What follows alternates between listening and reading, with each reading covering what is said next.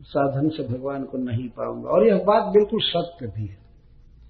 कोई व्यक्ति वास्तव में अपने साधन से भगवान को नहीं पा सकता है।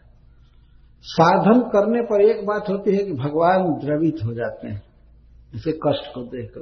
तो ये स्वयं ही आ जाते हैं। छोटा सा बच्चा, यदि माँ के गोद में चढ़ना चाहे तो अपने प्रयास से नहीं चढ़ पाएगा। छोटा सा बच्चा जो चलना भी नहीं जानता है, बैठना भी नहीं जानता है, उसको कोई कहे कि तुम चलो माँ के गोद में चढ़ जाओ तो कैसे चढ़ेगा? लेकिन बच्चा यदि रोने लगता है तो माँ स्वयं ही सब काम छोड़ करके आती है और बच्चे को दूध पिलाती है, गोद में उठा लेती है, उसका धूल झाड़ती है, पोछती है, नहलाती है। इस तरह से भगवान हमारे साधन को देखते हैं। कि हमारे लिए कष्ट सह रहा है, भजन कर रहा है। तो वे कृपा करके अपनी प्राप्ति करा देते हैं। इन जीव में शक्ति नहीं है वास्तव में भगवान को पाने की। भगवान को द्रवित करने की शक्ति है। एक बच्चे में और कोई पावर नहीं है, लेकिन रोने का पावर है।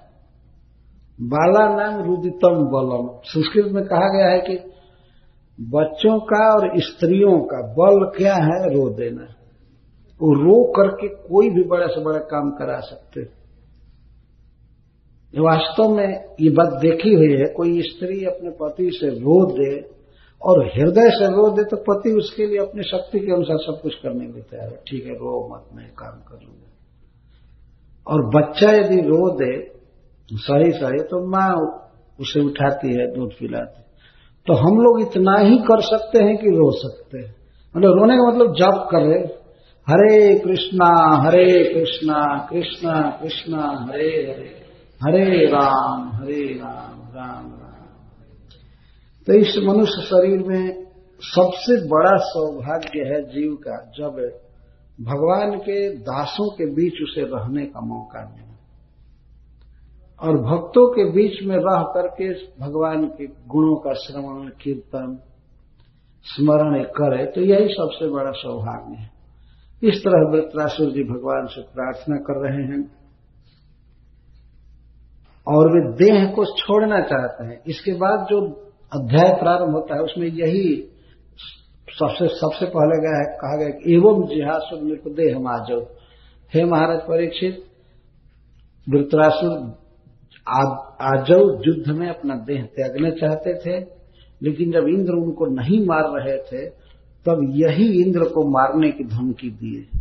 सूर उठा करके चले और उन्होंने कहा, पापी कहीं के, तुम निश्चित आज मर गए। इतना कह करके त्रिशूल उठाए, लेकिन भगवान इंद्र सावधान थे, वो त्रिशूल को भी और इनके भुजा को यहाँ से काट दी एक भुजा कट गई। उस दशा में भी वृत्रासुर अपना एक परिघ उठाए, बाएँ हाथ से। और परिघ उठा करके और इंद्र की ठुड्डी पर मारे यहाँ। तो हाथ काँप हम हाथी पर भी मारे और इस पर बाह कटा हुआ है। और जाकर के मारे तो इंद्र के हाथ से वज्र गिर गया।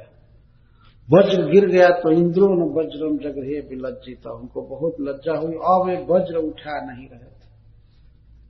अब उनको पूरा विश्वास हो गया कि मैं वृतरासुर को मार नहीं सकता। जबकि एक बाह उसकी कटी हुई है। और इतनी वीरता दिखा इस पर दैत्य और देवता सब वृत्रासुर की बहुत प्रशंसा कर रहे थे उस समय। वाह, वीर, वाह अरे, मनुष्य के शरीर में कांटा चुभ जाए तो सारा शरीर प्रभावित हो जाता है। ऐसे बाह कट गई है, नदी जैसे खून की धारा बह रही है, लेकिन उस वीर की वीरता में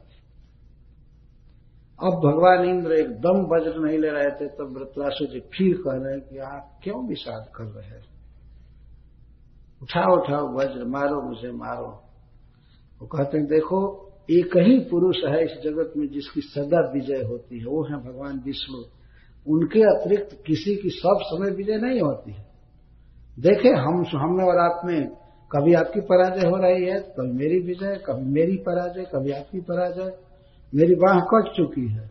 एक प्रकार से मैं हार गया हूँ, फिर भी मैं आपके प्राण को लेने की चेष्टा कर रहा हूँ। लेकिन सब कुछ विष्णु की इच्छा से होता है। बहुत सुंदर प्रवचन किए कल इनके प्रवचन को कहा जाएगा। इंद्र भगवान से फिर प्रवचन चालू किए।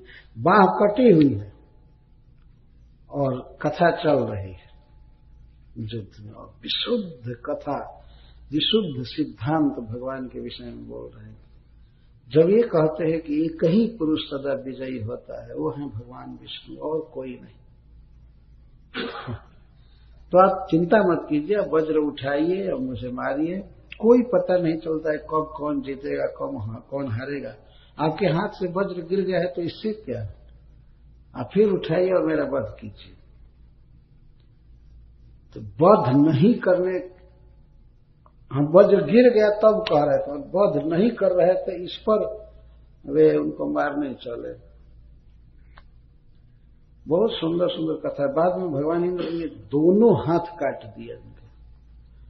दोनों हाथ कटने के बाद भी अपने विशाल मुख को खोल करके एक ओठ नीचे ज़मीन से सट रहा था, दूसरा ऊँचा बादल से, और इंद्र को हाथी सहित खा गए वृत्रासुर दोनों बाह कटने के बाद भी।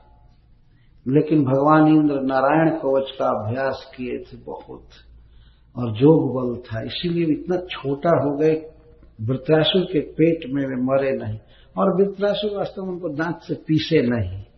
वो केवल खा गए उनको।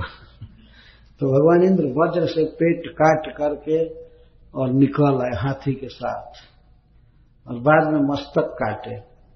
तो मस्तक कटने में एक साल लग गया, जबकि वज्र बहुत वेग से काट रहा था चारों तरफ़ से मस्तक।